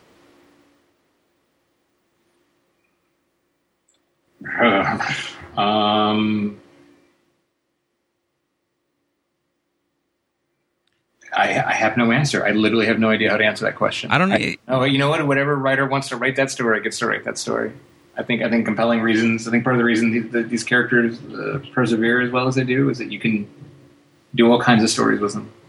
I, I think it would have to be a character who doesn't have any ties to anyone because you know no one's just going to want to up and you know leave their, their friends and families and teammates to you know fight crime in an alternate you know universe. Right. So I don't I don't know if I can think of anyone. It seems like an awful awful long way to go, doesn't it? Yeah, I mean maybe Punisher. You know, Galactus. Galactus. It'd be all new stuff to eat. yeah, might taste, Fifty-two worlds to eat. and and hopefully they taste good. They don't have like a, a stale taste or something. Um, why do most Legion names involve boy, lad, lass, or girl? Um, because gender panic is a huge thing in the 31st century, and uh, we should respect it. I mean, that always bothered me that you know that a lot of in like the the golden age or silver age, whatever. A lot of character, the female characters were were girl.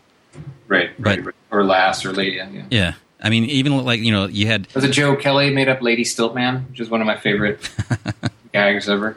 you're the one that that blew up Stiltman, right? I did, I did, Yeah. but then I brought him back. I mean, I, I mean, I created a new Stiltman at the end. So, You, you you blew him up in the cr- in the crotch. yep, shot him in the taint with the bazooka. So you you, you got to think about going after hitting him where it hurts, I guess. You know, look, he's walking over you. You have a bazooka. You're the Punisher. What, are you going to do? That's, that's the only place you could hit.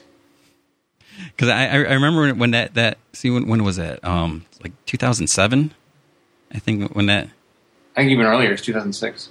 um because I, I remember that was like in the, the early days of of comic vine because we just turned six years old and I, I remember when when that issue came out.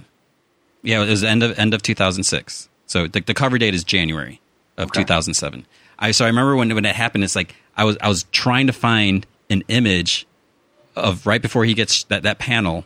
It's, I, was- I kept searching everywhere online. You know this was before you know i had a scanner but it's like I, I wanted to include that image in the, the database you know so that was that was good stuff. Right on. I love your your your the the, the the database you guys have is so great, I, I, yeah i mean I, i'm so helpful. I, I, I, you know, I don't, I don't want to toot my own horn, but I, I thought, I mean, it wasn't my idea to do that, but I, I think it's brilliant to just bridge, you know, any character you want, you can, you can look them up there, and Yep. so everyone gets along. Yep, yep. I use it a lot. That's great. Um, last question. Sure thing. Okay, with the popularity of movies, why has Marvel not tried to make Rogue, at least to my knowledge, a daughter of Wolverine in the way that Kitty, Jubilee, X twenty three at times have the vibe form? Wait, what? Well, so that's what the whole first movie was about. Yeah. Um, And it's not Marvel; it's Fox. yeah. So, and on that note, I think that's your your alarm. All right, there we go. so- 415 on the nose. So, thank you so much. Um, we definitely have to do this again. Um, Absolutely. Thank you. Thank you. So, so today people can run out to their comic stores after listening to this or while they're listening to this, pick up Hawkeye number six, FF number two. And Hawkeye Six actually takes place today. Yeah, that's right. It is all it is all meticulously dated. It all takes place right now. So, um, your books are are, are they bi monthly? Huh? Are your books No, no, they're they're double shipping soon in some Yeah. cases. Now? Is is that an ongoing thing or is that just like no, no, it just it, it um, Hawkeye thing changed because of the flood issue and some other. I don't know. I, I- no, I don't. I don't know. I just they just tell me when they need scripts and I give them scripts. okay? I mean, it, it's great that we get more I got a double ship in Fantastic Four coming up and a double ship in FF coming up. but that's um, not not, Not spring. okay. But I mean, there's there's no way you guys can keep keep this double shipping. Yo, look, I just did uh, you know fucking year and a half of it on Iron Man. So Okay, well, don't don't ever tell them what they can't do. They will prove you wrong.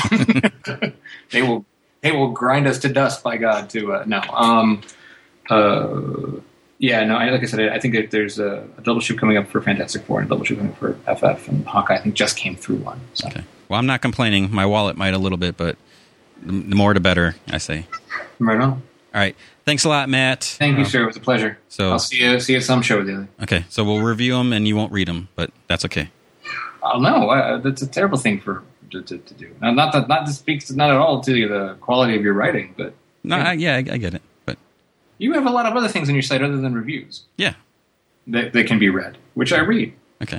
It doesn't read reviews. All right, all right. Thanks, Matt. I'll talk to you again, hopefully soon, and at, at what what's your next next um? Do you, do you have your convention scheduled? Because you didn't go. I think Emerald City is the next one. Okay, I'm gonna. I've never been, and I'm gonna do my best to make it this year. So, That's a great show. all right. Okay, so I will talk to you later. All right, man. Thank you. Take care. All right, so that was Matt Fraction. So again, he is currently writing FF, Fantastic Four, Hawkeye, and he's got um, Sex Criminals and Satellite Sam coming out in the spring, summer. So you know, definitely check him out, and you know, check out his old stuff too. It's, it's like all those Iron Man issues. I mean, it's it's just it's unbelievable how many he did, and yeah, so this is this is why I love my job that I, I get to, to talk to these guys. So going um, over the last bit of questions, while before I, I move on to my other responsibilities. So this comes from Cervantes. Um, this is kind of a long question. There's a lot. You know, if if I'm on page 23 of the the Ask G Man video forum thread. So if you want to scroll down and look at this, because he included some images, some some dread images. So he says, G Man, appreciate the new things you try to keep keep it fresh from comic catch up, the Magnificent Seven, buy, sell, or trade, and ask and ye shall receive answers. But especially you and Sarah discussing comic related movies, Avengers, for example. Since they are common now, would you consider video reviews of these movies? You could even link two movies in one review, same time editing. Um, so yeah, I mean, basically, whenever the, the big movies come out, you know, it's we, we do our written reviews, and you know, there, there's that, and it's like having the video discussion. We we've also done like you know podcast discussions. Like I think we did one for Spider Man, and, and um, we did one for Dark Knight Rises, and then I think we also did one with a few people from GameSpot. 'cause, You know, they wanted to talk about Dark Knight Rises too. So, you know, we, we have the podcast, and you know, we- we've also done the, the video reviews. Like Norm Norm Chan from Tested.com, we did um, a video discussion for Dark Knight Rises, and um, and then Norm, Sarah, and I did one for the Avengers. So yeah, definitely. Uh, the next when is the next comic book movie? So I guess it's it's May. So we have Iron Man coming out. So yeah, we'll definitely do that. Um, I'm all for it. I mean, anytime I get to talk about comic stuff, I, I'm there. Uh, let's see. Also, what did you and Sarah think of Dredd? I thought the relationship between female trainee Anderson and the assessor Judge Dredd was excellent, and was especially interested in Sarah's thought on this this psychic cop. Now, I got to see um, Dredd early. I went to a screening. I I'm not sure. I don't know if Sarah's if has seen the movie. Um, I haven't heard her thoughts on it. So I wrote a review up, so you, you can see what, what my thoughts. I, I thought it was great. Um, yeah, I mean, it had all that violence, and there was lots of nervous laughter in the theater. As you know, you're seeing all, all this weird stuff, and I especially loved the fact that they didn't try to have any you know romantic feelings or anything because every time in a movie, you know, you got these action movies, there's a male and a female. Hollywood wants them to hook up for some reason, and you know, in this situation especially, it's like you don't need that, and you know, it, it shouldn't happen. So I'm glad that it, it, it didn't happen. Um, so then Cervantes says, "Oh wait, you guys could tell us in the video review that also discusses whichever comic movie is out at the time." Oh, sorry, I already talked about it. So instead of thumbs up or down, you could high five over it, give a number stars, call it a hit or miss. I don't know. You think of something. Um, P.S. G Man definitely should have been Judge Dredd for Halloween. Call him J Man, the J Man. You should take donations on the site toward a costume. I'm in for fifty dollars if you do the movie reviews. Oh, for Sarah too, but I don't know if she, if she could stomach being a blonde. Hashtag brunette pride.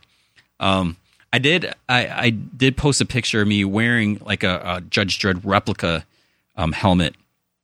Um, my my comic stores uh, that I go to, Isotope Comics, uh, James Sime, he had a, a, a helmet, real helmet, and so he let me put it on. He took a picture of it. Um, fifty bucks. You're willing to give fifty bucks for me to dress up as Judge Dredd? That's that's pretty pretty pretty generous. Um, and as far as Sarah, she I, th- I think it was at was it WonderCon. We were we were walking around the, the floor and there's one of those booths that that has like a bunch of wigs and you know like anime wigs and, and that and she did put one on. Uh, I, th- I think she did have a blonde wig, so she wouldn't. She, I don't think she'd be gung ho about it, but she has done it for at least one picture, so you can see that. I think she she blogged about it too. Um, all right. So going back to Kerr Space T, um, could a version of Cassie Kelly, Dark Knight Returns Robin, so you mean Carrie Kelly, um, be put into the DC main verse? Um, I don't. I, nah. It, it, Dark Knight Returns, if that is going to happen, you know that's the future. So I don't think they'd want to take. Here's a, a character that existed there. We're going to bring them into the present because then you're you're you're eliminating the, the opportunity, the chance for them to actually for that future to actually exist. You know, future stories are subjective, or you know they don't matter. Not that they don't matter. You know, you're not tied to them, but I don't think they would would do that. Um, if Darkseid invaded the Marvel universe in the same manner he did Earth Two, in the, and the main DC Earth, how well would Marvel heroes fare? Speaking of which, why did his attack on Earth Two work more effectively? Um, see if he invaded Marvel Universe. I see the unfair advantage if Darkseid were to come to the Marvel Universe now, they have a lot more experience. I mean, with New Fifty Two, you know, the five years ago, they there was no no Justice League. You know, they didn't have the, the teamwork. They didn't have they didn't know how to work with each other, how to you know coordinate their attacks. So if Darkseid came to the Marvel Universe, I mean, look how many Avengers teams and X Men teams, Fantastic Four, they've all worked together before, and you know they even all started working together in Avengers versus X Men, you know, against the Phoenix Five and that. So I, I think they would have an extreme, you know, advantage over the new Fifty Two characters because they just didn't have that experience of working together. Um, why did uh, the Attack on Earth Two work more effectively? That's probably just because James Robinson wanted to kill people, and I'm joking about that if you could choose a world for Transformer comics to cross over to, would it be better to see them meet DC or Marvel? Now, there was a Transformers and New Avengers crossover. I'm trying to remember if I actually read it because I remember when the cover Wolverine was on the cover. Um, it, it, every time these questions, like you know, someone asks about Teenage Mutant Ninja Turtles, I think they would work better in the Marvel universe. Um, I don't know what it is maybe because you have a character like you know Rocket Raccoon that you know you can stretch things a little more where um, DC doesn't seem to have that. So and also it's like how cool would it be like Transformers and Ultron? You know, like something there. It's like what would Ultron think of these these other robotic, you know, robots in disguise? So that's what I want to see. Why did the Guardians not attempt to eliminate the Reach or Agent Orange earlier, particularly former? I just think that they're. I mean, something has happened. Obviously, they were doing their own thing, and then at some point they're like, "Okay, enough's enough. This isn't working. We're going to do our own thing." And you know, it it seemed to start with the end of the the, the last run when, um, when, oh, what was his name, Kronos, when Hal Jordan killed Kronos, and all, all that started happening, and they started, you know, he possessed some of the the Guardians it seems you know maybe they're onto something. Maybe there, there's something left over because they just almost did like a 360 and wonder like, okay, that's it. You know, Hal Jordan, you're you're done. You know, you were the greatest Green Lantern. You you sacrificed so much for us. We're taking your ring away. We're sending you to Earth. Sinestro, you're going to be a lantern. You know, they they practically tortured him to, to try to you know get the ring off and find out you know how he was chosen. Um, I just think their their priorities have changed, and now they're like, all right, we're done sitting back. We're going to start doing something. So after this third rise of third army, I mean, we'll have to see if they survive and what they're going to do next. Of the Uncanny Avengers team, wouldn't have made sense to have T'Challa and Storm on that team if it wasn't for their annulment. They were the best hope to bring to bridge the teams. Well, that that's the thing is is, um, I don't know what it is. I, I can't speak on, on on their marriage, but even in was like Avengers like 19 or something like that when when Cap was looking to get get a new new team. He he goes to Black Panther and Black Panther's like, "No, I'm doing my own thing. You know, I'm hanging out in Hell's Kitchen." But then um it was it was kind of put that he he put Cap up to ask Storm to join the team, which she did for, for like two issues or something like that. I don't even know what, what happened there. So they they could have easily done that had them together to make the marriage work because you know they were together in Fantastic Four when when Reed and, and Sue took a vacation. So I don't I don't know why you know it seemed like just no one wanted either wanted to write them together or or I don't know what it is. It's maybe their annulment. This was something that was planned for a while, and having them on the same team would have allowed their relationship to work. And I don't know. It's it's just very very strange. Um, are Captain America and Wolverine still friends? Yeah. I mean, we saw him talking in Uncanny Avengers number two. Um,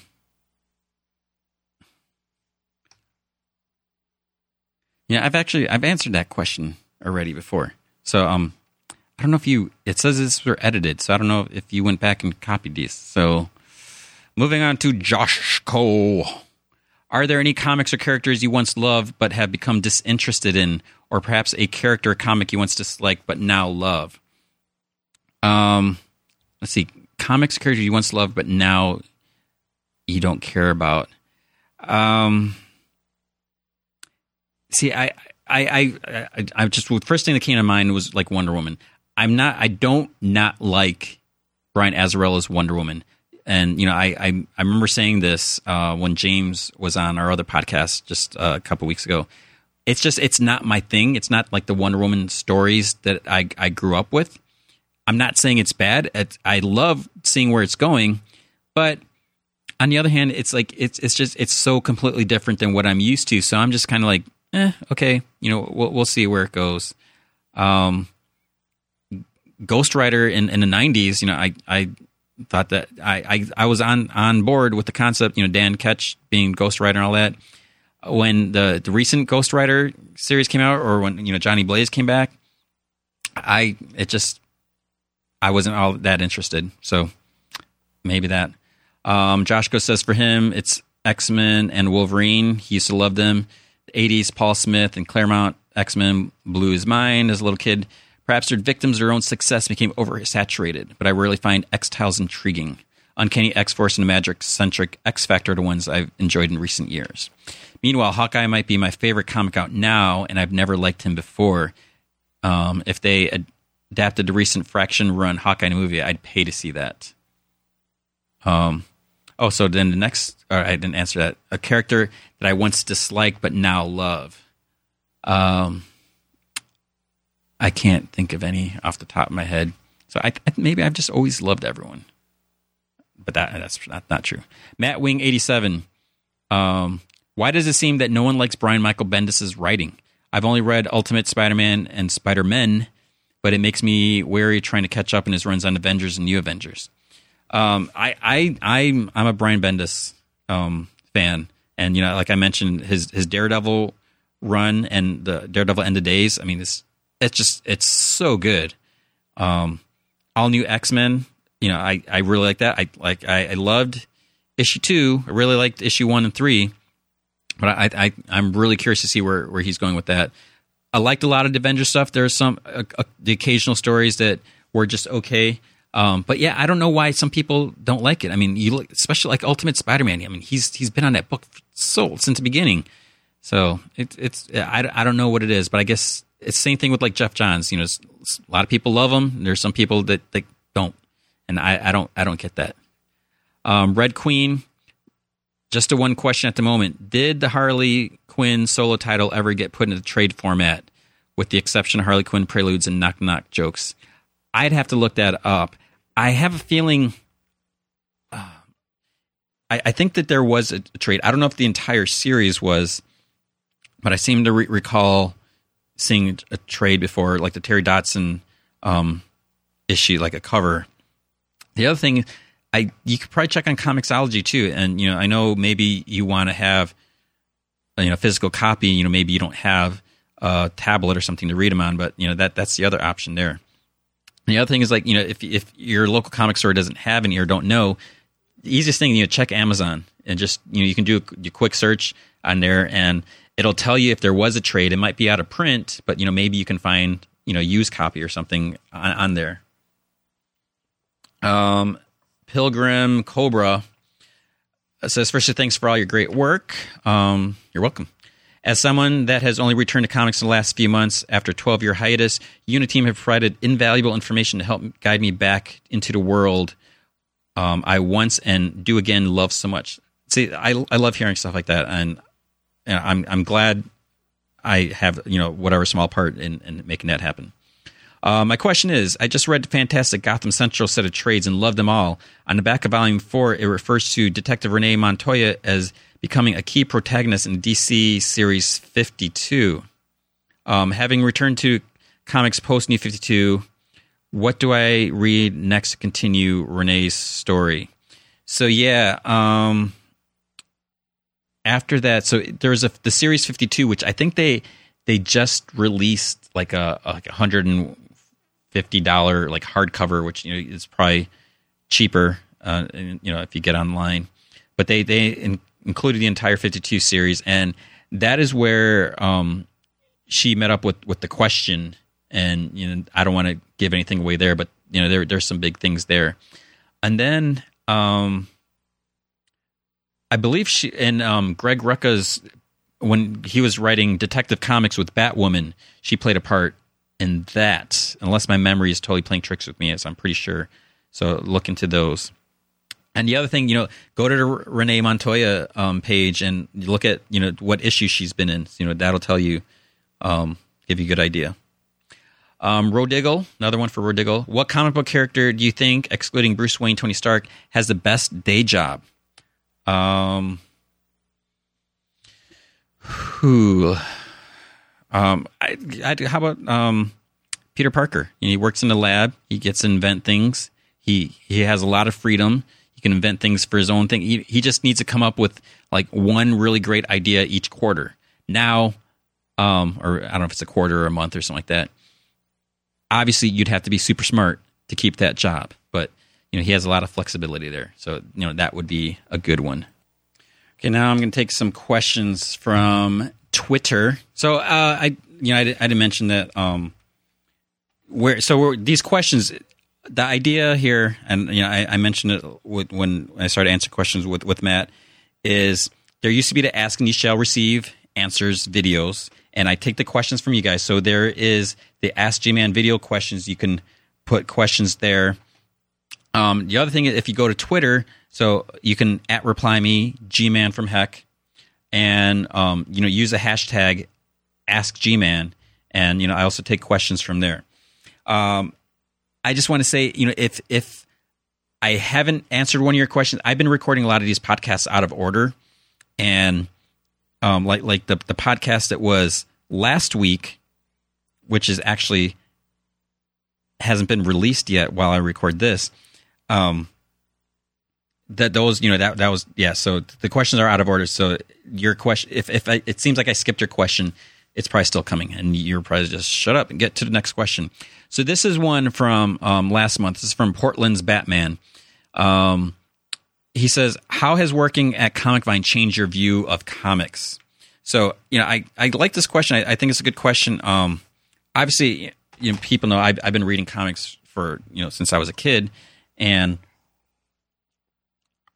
I, I think you know in, in, a way I'm not necessarily more critical, but you know it, it, depends if if I'm actually reviewing a comic. You know, you need to look at certain things where in the past, if if there was you know a, a tiny bit of, of, of lack of continuity, or you know just even like from panel to panel, if if the art was off a little bit, I'd probably be like, yeah, okay, whatever, and you know just keep reading the story. But now it's like you know I I need to kind of not necessarily nitpick, but I, I need to look at certain things and you know, is this does this story make sense? You know, it, does this does this fit with with the character? And so I, I kind of have to look at it a little differently. But the main thing is, you know, I I do still enjoy reading comics, and that's that's what I think is an important thing. So like when I do my reviews, I'm not basing it, you know, is this a great piece of literature? I'm just, you know, I, I, mainly my reviews are based on, you know, did I have fun while I was reading this? You know, did this art, you know, blow me away? And you know, was there really cool things that happened? So that's the other thing. And then, you know, I guess the other way my view has changed is, you know, just just talking to a lot of people in industry, and you know, before there are all these like nameless people or you know faceless people. You know, I, I knew the names, but now to actually you know I've gotten to know a lot of them, and and you know you, you kind of see, you know, like just talking to Matt Fraction when you know he he was talking about some of the things, and you know it, it it's you you kind of see where they're coming from and where some of the ideas come from. So it, it kind of changes a little bit how how you you enjoy the comics. You're like, oh, that's why he wrote that because you know this happened. You know when Matt's talking about like why he chose Medusa for the FF. So it, it's kind of cool knowing these you know little things like that. Robert Kraft, C. Kraft, 1994, says, "How did Nightwing become the leader type? In TV shows, he's more like Tim." Um, GG by Scott Dick said, "Tim should be Batman." Um, who's GG? Um, so how to become the leader type? I this is going to be one of those new 52 questions, but partly, you know, he he was Batman's partner for a while before he left, before he quit and you know became Nightwing. But he learned from from the master. You know, Batman's supposed to be like the best. And you know, the other question is, you know, how did Batman become a leader type when you know he, it's always been you know just him on his own or, or him and and Robin, you know, dynamic duo. But I think he just really learned a lot and you know saw what to do and and just understood how things should be run in order to accomplish you know whatever your goal or mission is. And then he was with the Teen Titans, you know, so they they they got together and then he just became the most skilled person to lead the team because of his his knowledge and his natural abilities. Now in the New 52, that's a whole other question because did he ever lead a team? You know, we know he wasn't in the Teen Titans, but we don't know what he did in that that period, you know, when he left Batman's side for whatever reason. So um we don't we don't we don't know. So um that's that's how it was. Another question from Seacraft, 1994. Robert says, "What are some good Wolverine stories, plus with great art?" Um, I love Old Man Logan. I mentioned that to, to Matt. Um, so that was Steve McNiven, I believe. If, unless again my memory's playing tricks on me. Mark Millar wrote that. It's you know Wolverine in the future. So you know you get to see what happens in the final days, and it's it's a great story. At least I thought so. Um, uh, the original Wolverine miniseries, written by Chris Claremont, um, art by Frank Miller. So so that that was really good too. Um, I also I like the um, Kitty Pryde and Wolverine six issue miniseries. That was from like 1984, 85. So that was um that really showed like the development of the relationship, and um, you got to see a little bit of Wolverine's past before um, you knew like you know a lot of his backstory. Uh, Weapon X by Barry Windsor Smith. You can get that. That's I think it's in hard. I think I'm trying to think if I had the hardcover. I think I have a hardcover of that. So that was originally in um, Marvel Comics Presents. It was like an anthology book where there's I think it was like like four eight page stories, and or was it three eight page stories? So yeah, I would definitely look into those. Uh, let's see. Jeffrey Edge says if it ever came down to a big showdown, would Hal Jordan side with the Green Lanterns or the Justice League? The way things are now, I mean, I think he would definitely side with the Justice League. You know, there seems to be more, even though in the New 52, again, we don't know how much um, experience they've had together. And, you know, we, we saw right before Hal left the team that, you know, they're just starting to, to get to know each other. But we have to assume that there, there's some history there. Uh, with the, the Guardians, the way they are now, I don't think he, he would, you know, pick them over to Justice League. The only problem would be is would they have the ability to, you know, remove his his power ring because then he'd, he'd kind of be screwed. Um, T.F. Crocky, Robert um, says, Do you think WB should focus around 10, 15 minute YouTube shorts on each Justice League member and enemies? Think of those Mortal Kombat shorts. Um, okay, so since you, I'm, try, I'm trying to think of the Mortal Kombat ones. So I, yeah, I think I remember seeing some of those because I was, I was like, wow, you know, this is, yeah. Um, I I don't know if you're talking about for Injustice, Gods Among Us, you know, or if you're talking about like before the movie came out. because both would have an advantage. You know, if if they're going to do a Justice League movie, they might say, well, people might know who the Flash is. Maybe we should do this this little little bit, but um, but then they have to figure out how they're going to actually do that. If it's for the video game, you know, it would be easier. You know, you'd have the character models and all that. Um, so yeah, I, I definitely think they should because you know, like like Solomon Grundy. Some people might be like, "Who the heck is that?" Um, or the other thing is Warner Brothers could also say, "Hey, Comic Vine, we'll we'll help you out. We'll we'll throw some money your way. You can do some some three minute experts." But three minutes is so short.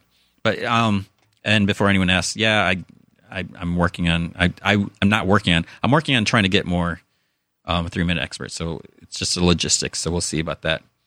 Um, Shinken Zan, this is Brent. Why is all new X Men weekly?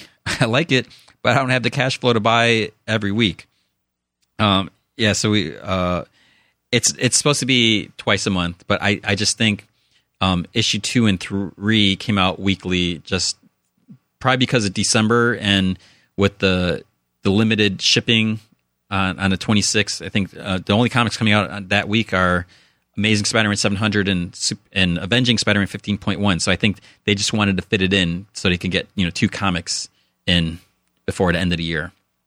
So it's definitely not going to be weekly. Um. Okay, so let's see. Um, Minato Sam says, "Should I read the Ultimate Universe comics from number one, or should I just jump in on Ultimate Comics relaunch first issues?" It it depends on on what resources you have. Like how basically how much money do you have? Ideally, it would be great for you to go back and read all the you know the original stories, especially you know if, if you're really committed and want to read read them. There's some stuff that was okay, so that that's the other thing, but most of it was was pretty good.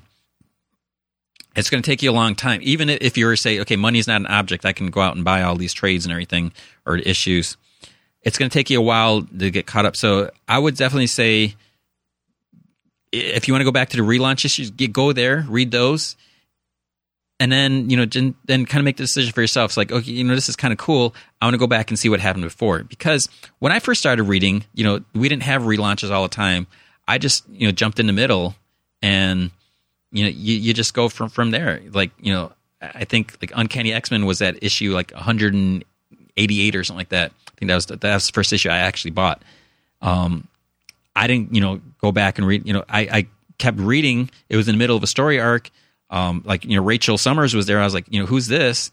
And then what I did is I, I, I slowly started buying back issues because you know we we didn't back back in my day, you know, we didn't have all the trades coming out, you know, all the time. So you just jump in, and so with any series, you just jump in, try to figure out what's going on check you know the comic vine pages go to the forums you know you can even say hey i just started reading here you know what i miss and i'm sure people will jump in and, and answer those questions um, super hdj if they made a captain planet comic who do you think should write it uh, you know here here's my confession um, captain planet I, I i don't really know much about captain planet doesn't mean i don't like the environment I just I never never watched it. So, um, I don't know. Alan Moore, um, Frank Miller. I I, I honestly don't know. Um, it would be interesting to see a more serious, not necessarily gritty, but a, a different type of Captain Planet. Um, Twisted Gamer. Now that Raven has been reintroduced into the New Fifty Two, do you want her on the Teen Titans or maybe something like Justice League Dark? That's a very good question. Um, I want her on the Teen Titans, but it's almost like she doesn't seem like she would fit in now with the Teen Titans. Um, I think she's a teen, so she we saw her in, in Phantom Stranger. Um, it could go either way. It might be better for her to be, I guess, in Teen Titans and Justice League Dark. Seeing how I don't know. I mean, it would work in Justice League Dark, but I think I would rather have her in Teen Titans somehow make that work. Um, and Twisted Gamer says, I think she'd fit right in on Justice League Dark. So yeah, so it could go either way. Um, and then J.R. Teeter says, in the latest issue of X Men, and upcoming preview. Cyclops' power seems amped up from the standard straight beam. How? Um, yeah, so they they explain some of that in in all new X Men number three. So it you know it was the effects of the Phoenix Force. So things things aren't as they they used to be. So I, I won't say anything more in case um you haven't you're not not caught up with that. Um, Parallax Steve says, if you could do a Marvel DC crossover, which two characters would you choose? So I, I know I've answered this question before, but um, it's like you know who doesn't want to see Spider Man and Batman? And and yeah, they they had two crossovers before. Um, but you know, I, I think that that would be really fun to see, or maybe even um, like Nightwing and Spider Man. You know, they they might get along a little little better. So that that'd be pretty cool. Um, Parallax Steve says, "Would Wolverine's claws be able to stab Superman?" Um, it would depend.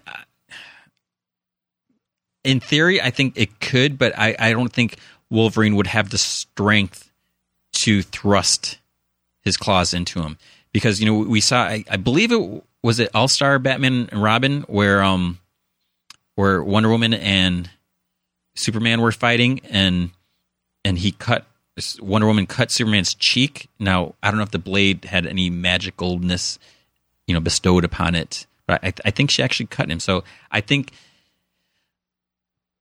the claws could cut him, but it just would be a matter of of if Wolverine is strong enough to to do that. I don't think it'd be like cutting through butter, like a hot knife through butter. Um, who would be your dream comic book team, writer and artist, and what characters and story would you want them to do? Uh, it just it, it depends. You know, I, I love Matt. Um, I love Mike Allred on, on on you know his his art. I love Alan Davis. Um, you know, I, I love Scott Snyder's writing. I love Matt Fraction. Um, you know, Grant Morrison. So it I I think it would depend on on the characters because you know I could say I want the ultimate Batman story. You know, we're we're kind of getting it already in Batman. Or you know, I want a really cool Spider Man, but you know, we're getting some good stuff. So, um, yeah, I I I, I don't know if I I can answer that any better than I have. So, I apologize for that. Um, and on that note, I'm going to call this a wrap. So this has been the Invincibly Supermassive Comic Book Podcast of Stuff. So we had Matt Fraction on. Um, next week, who's going to be on? I'm not sure yet, but you'll you'll find out. Um, you know, I'm I'm almost thinking I I kind of have to pace myself because you know I've, I've been getting all these really cool uh, comic book people writers on, and I, I'll admit I'm a little worried. Is like, can I do this? You know, 52 weeks a year, and and yes, there will be some repetition, obviously um, like you know, Scott Snyder was limited on time, so you know I can easily, easily, easily, and it's it's all about scheduling too. You know, will I be able to get people? So, um, I'm almost thinking it's like you know maybe I shouldn't push it so much. You know how how nice these people are and willing to, to talk to me for an hour or so. But you know we'll definitely see, and we also have the holidays coming up, so um yeah, we're gonna have to figure, see. I, am gonna have to decide what I'm gonna do with with with the holidays, and because you know we're probably not going to have a, a regular um, podcast. Let's see. So the twenty first we'll have one. The twenty eighth there's not going to be a Comic Vine podcast, but will we have one of these on the twenty sixth? Uh, see, part of me wants to say, yeah, I should do one because the show must go on and there'll be no podcast. People will be missing something. But then if people are on vacation or away from computers, you know, and they I don't want them to miss an episode two.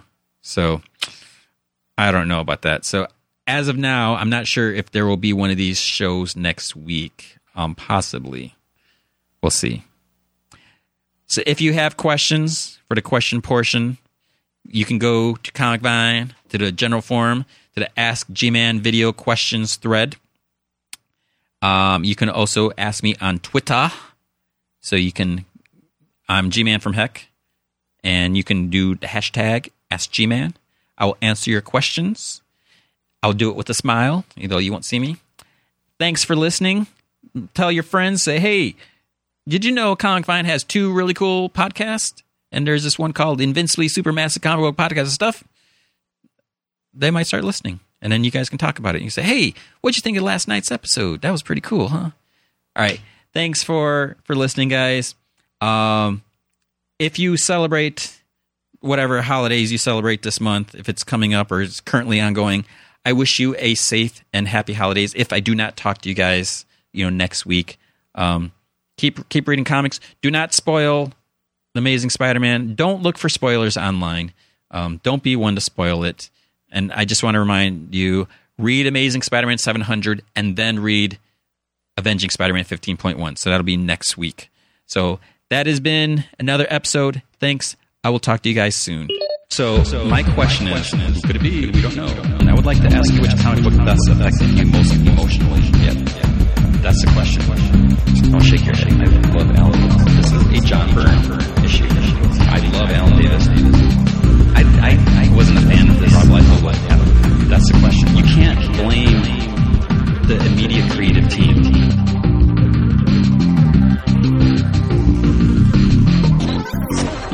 I gave this a two.